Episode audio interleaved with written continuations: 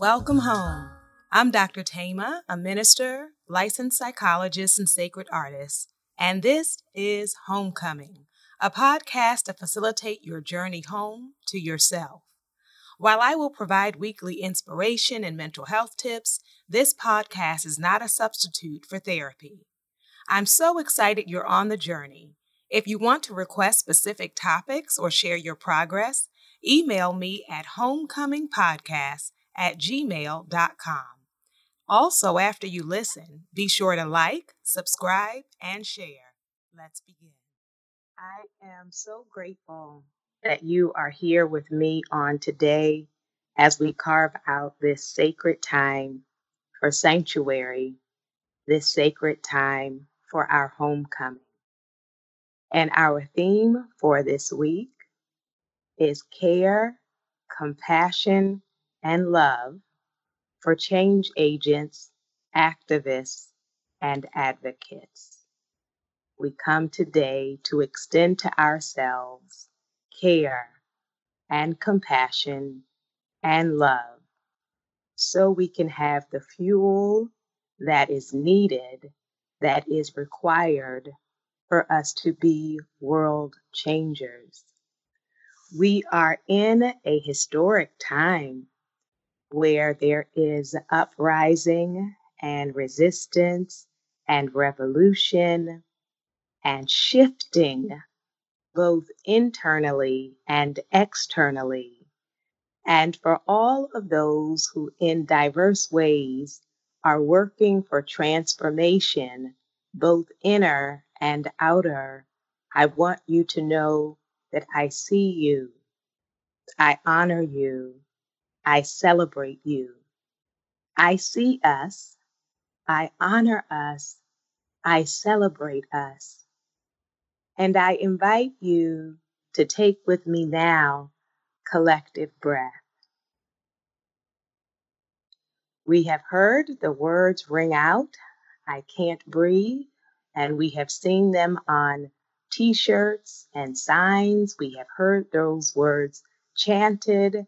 And we know that a part of trauma is taking our very breath. And those of us who are working to stop trauma, abuse, violence, oppression, racism, many times we are pressing forward with little breath. And that is a reality of being in a place of vigilance, of feeling the realities of danger. It can literally take our very breath. And so collectively on today, let us take sacred pause to inhale and exhale. Let us take sacred pause on today to step out of the running, the hustling, the grinding, the pushing, the marching, the protesting, the organizing. Let us take sacred pause for breath, the breath that has been denied to others. And we recognize how important breath is, literally, symbolically, emotionally, and spiritually. I invite you in this time to consider all of the different ways that we enact change. I said first internally that it is so important that we shift our thinking, that we heal our minds, our hearts, our spirits, that we facilitate our growth, so that we are not living out of the wounded, limited mindset that has been offered to us routinely and systematically. For us to expand our very vision of ourselves and what is possible is a radical act. And so I appreciate you doing the radical inner work of resisting internalized oppression, resisting victim blaming, resisting closing our eyes and living in denial, resisting numbing out and disconnecting and daring to be present to this very hour. I honor us for showing up, for having the mindset, the will, the motivation, the heart to want to show up for ourselves and for others. And then I give tribute to those who have put body and time and lives on the line to speak up for truth and for justice. Those who have dared to inconvenience others, to mandate attention and awareness to the injustices that exist. I see you. I feel you.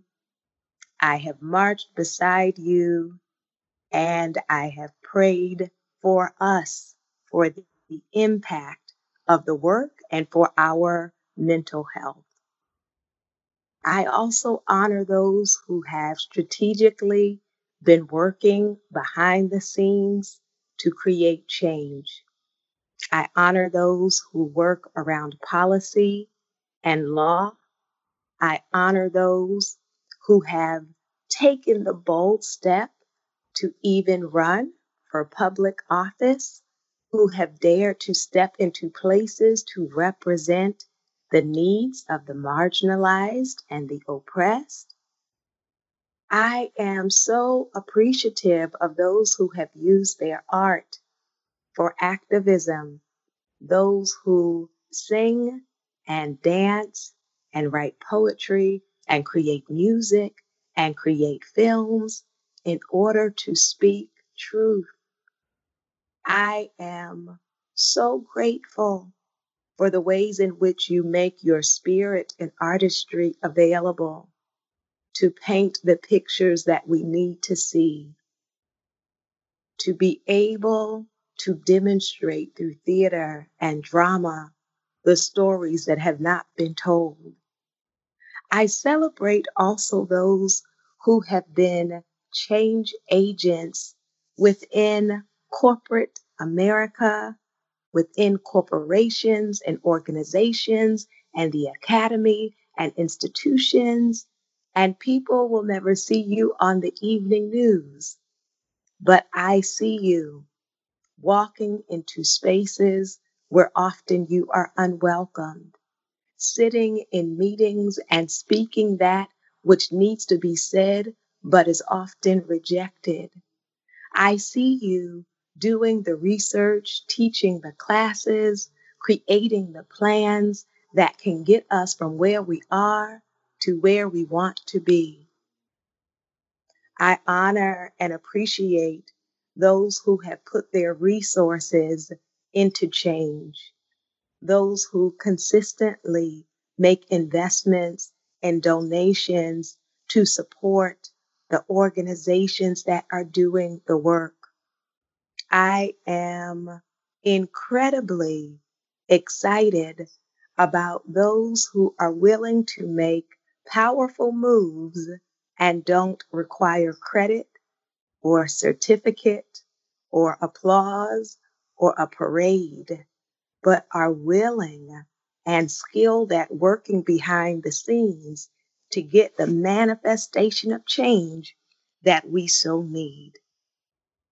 I applaud on today and appreciate on today activists, advocate, change agent, parents, and aunties and uncles and grandparents and teachers and mentors who pour time into our young people to remind them, to teach them who they are, despite what they see in the media, despite the reality of all of the oppression, to pour in the affirmation, the validation, the celebration of our children's strength and beauty and wisdom and gifts and generosity to pour into our young people healing and restoration and the truth that they matter.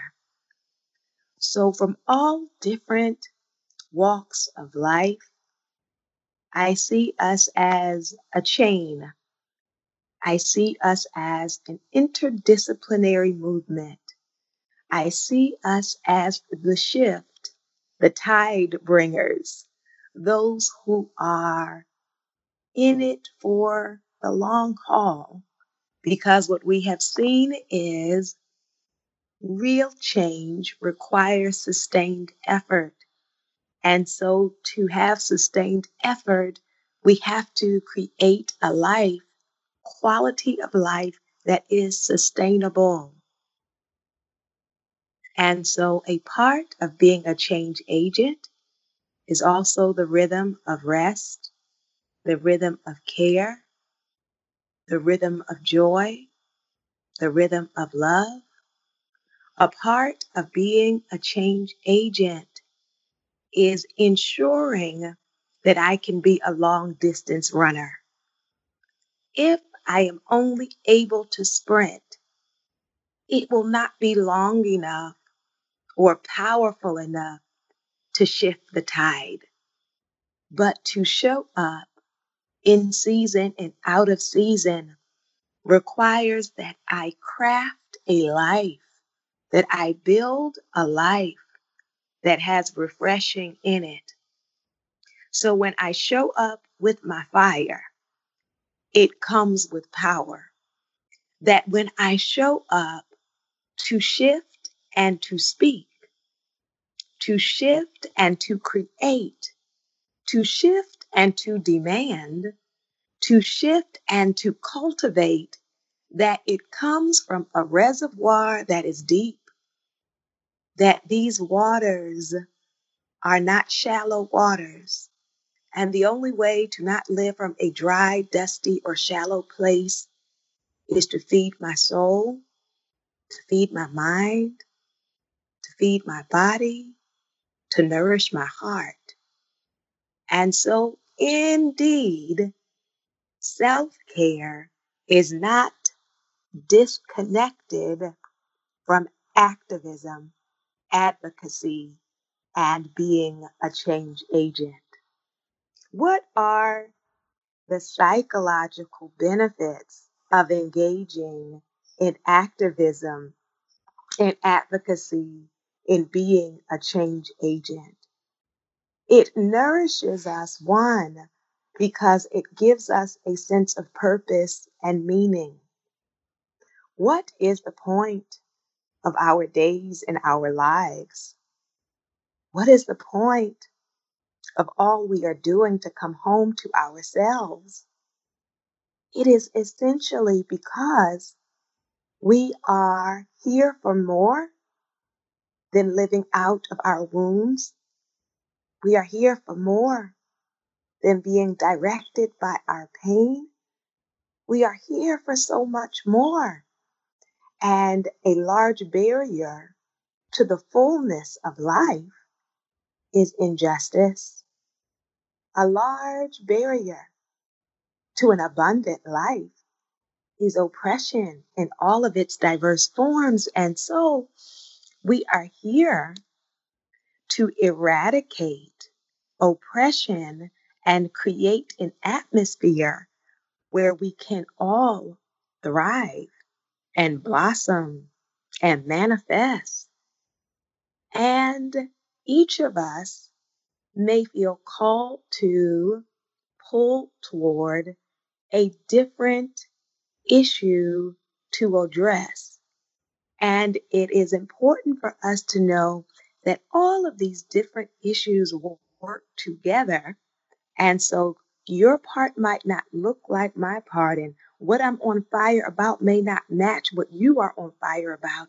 But if we are collectively moving to create righteousness, if we are collectively moving for access and equity, if we are collectively addressing these issues from various standpoints, that is how we see not only local shift and national shift, but global shift. And so a part of our homecoming is awakening our purpose. A part of our homecoming is being reminded that there is meaning for our lives. A part of our homecoming is being able to see that we have efficacy, that we have the capacity to create positive change. Another benefit of being a change agent, an advocate, an activist is a sense of belonging. That we, although often are in the minority in terms of giving voice to issues, we also find the gift of connecting with like-minded people. There is a gift to finding kindred spirits. There is such a gift that comes in to uncovering and discovering that there are people who are passionate about the things that we are passionate about. And so I hope you find your tribe, your community, your group, your chosen family that can move together, that can encourage each other, that can inspire each other, because indeed iron sharpens iron. We exchange wisdom and knowledge and care. There is a gift in discovering purpose and walking in purpose and meaning. There is a gift in connecting with community that cares about our same struggles and issues. There is a gift in discovering that we do have self-efficacy, that we do have power even in the midst of circumstances that are designed to make us believe we are powerless or hopeless or empty. The reality is we are amazing. That we are incredibly, wonderfully, fiercely made, and that we are here to be able to manifest the fullness of the gifts and skills that dwell in us. It is also psychologically beneficial to be a change agent, an advocate, an activist, because it allows us to live congruent lives. That means to be in alignment with myself. So if I say I have particular values, but I am not living out those values, then I am disconnected. I am in conflict with myself. That my spirit says, I value this. But my financial dollars, my time commitments do not match what I say from my heart or my spirit or my values. But when I begin to operate as a change agent for the good, for betterment, then I am able to live a life where I am aligned, that what I believe and what I think, and what I feel, and what I value as priorities are manifested in my behavior. That is a gift, because many people live lives where there is a verbal commitment or an abstract commitment to justice or peace or truth, but there has been no effort put into justice or truth or peace or the building of a beloved community. So it is often easier to critique those who are trying to do the work than it is to actually jump in and do some work. And so we make a commitment with Homecoming that we are not going to be full-time observers, but that we are going to be participants.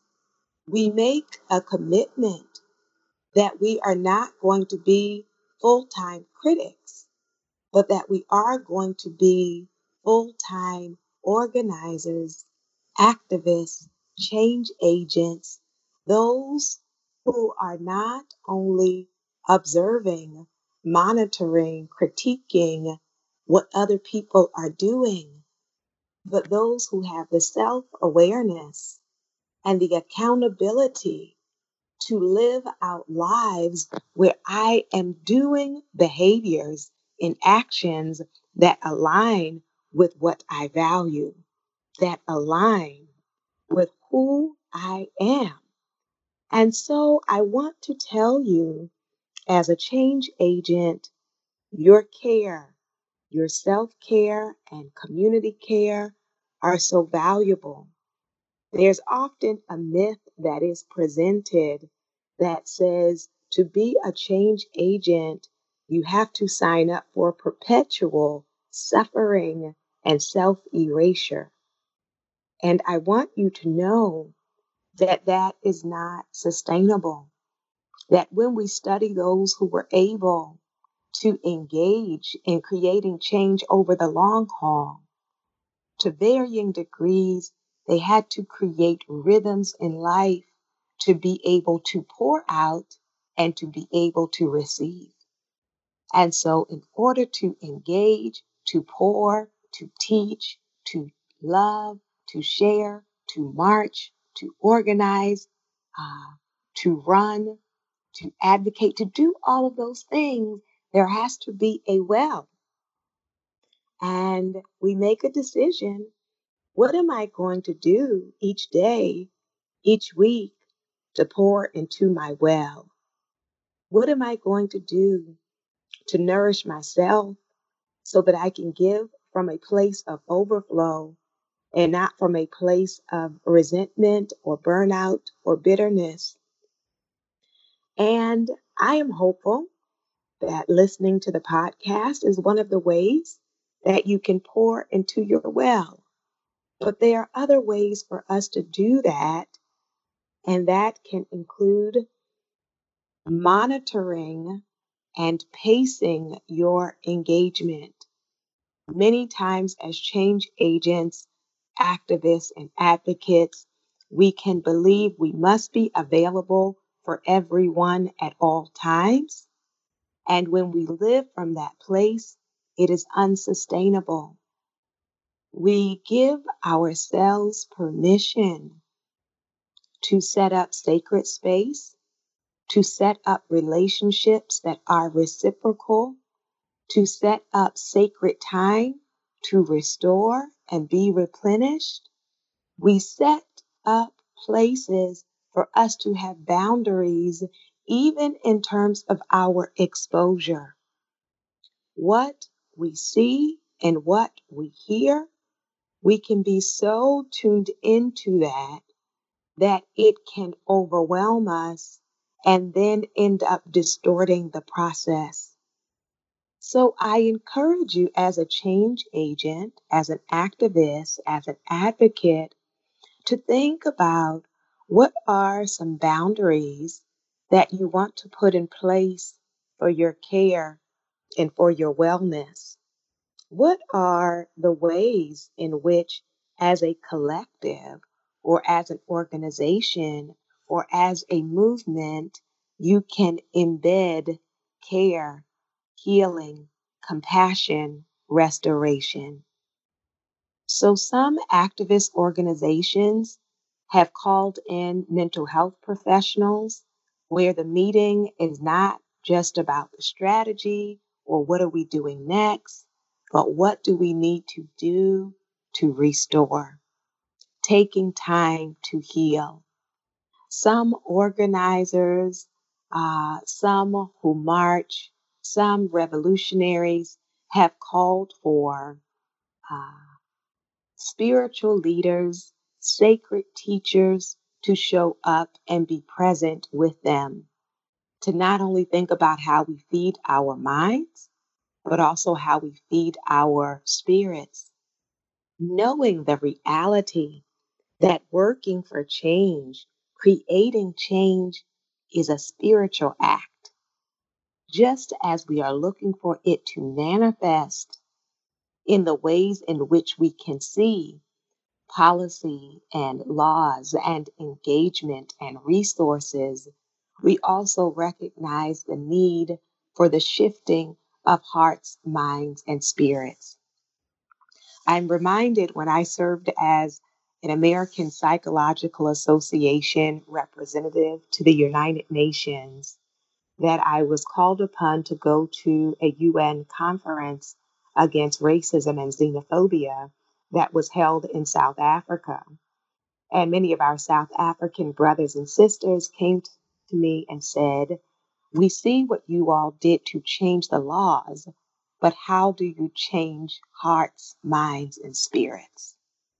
This is so important, that the legal part is important, the economic part is important, the educational part is important, and the psychological and spiritual part are also important.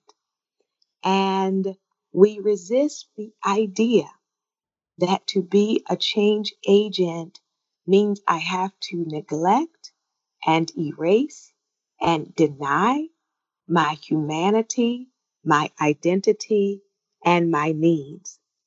That is a manifestation of a structural, systemic teaching that our worth and our value is in our pain, that our worth and our value is in our busyness. And to resist that ideology is to say we are enough. Even when I am standing still, I am a sacred being. That we don't perpetually have to be in the mode of having something to prove, and we do not have to perpetually be in the mode of believing that the weight of the world is on our shoulders. And I know what that feels like, to buy into the mindset that everything is up to me, that I have to do everything and be everything at all times, or else the whole thing is going to fall apart, or else the thing will not happen. And so to be a change agent with sustainability is to recognize the power in the collective, that it is not for us to take on the role of lone rangers.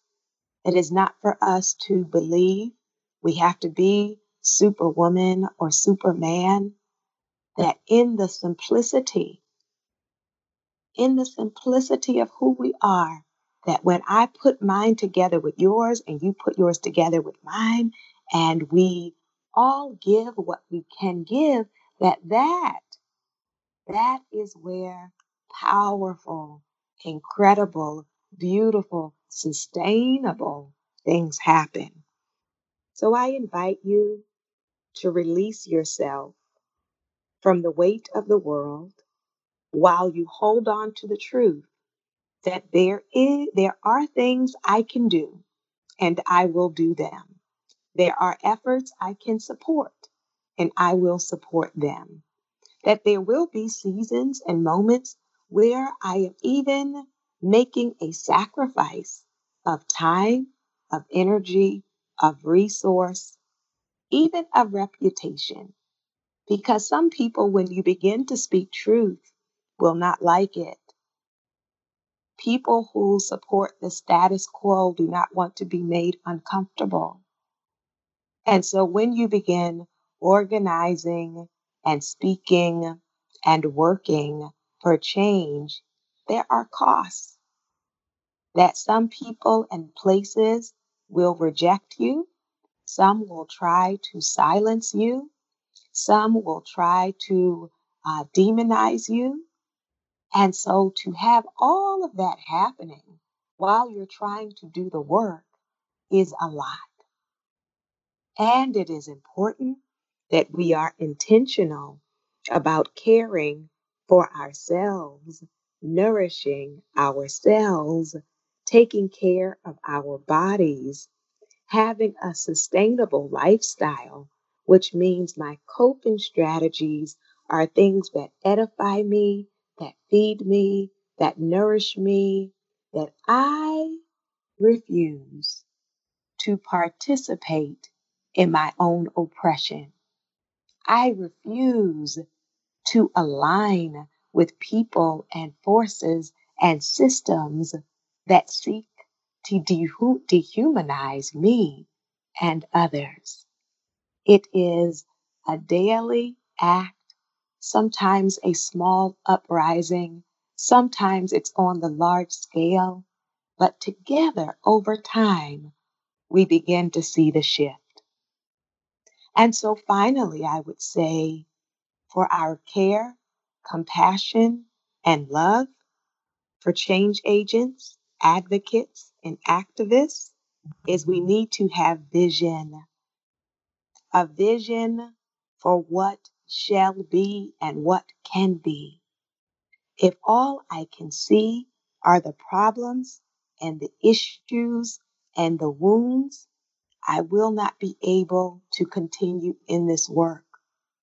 The reason we are energized and mobilized and sustained for the effort is because I have a vision of what can be that does not match what is.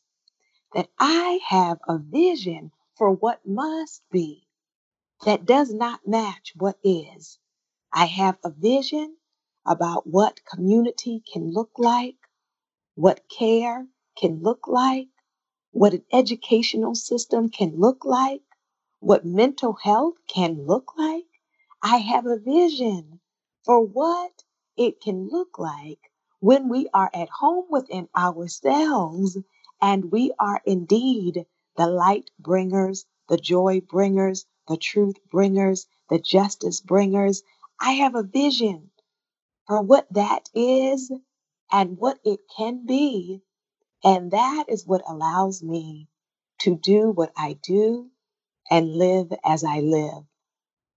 I hope on today that you will begin to reimagine your vision, not just your vision board for yourself.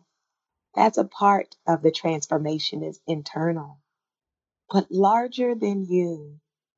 What is your vision for what relationships can look like, what family can look like, what faith communities can be doing, what nonprofit organizations can be doing, what corporations need to be doing?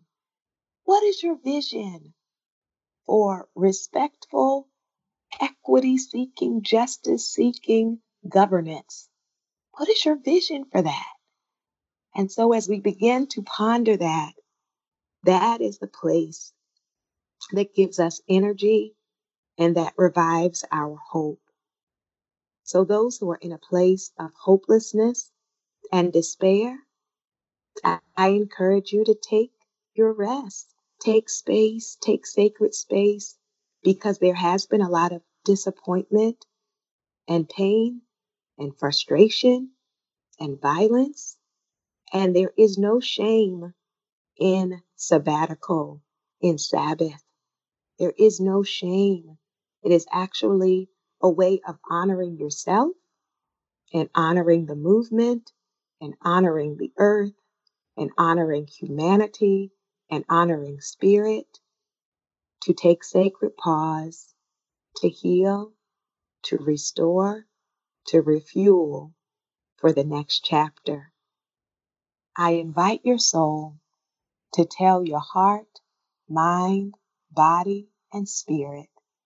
I invite your soul to tell the community, to tell your nation, to tell the world, welcome home.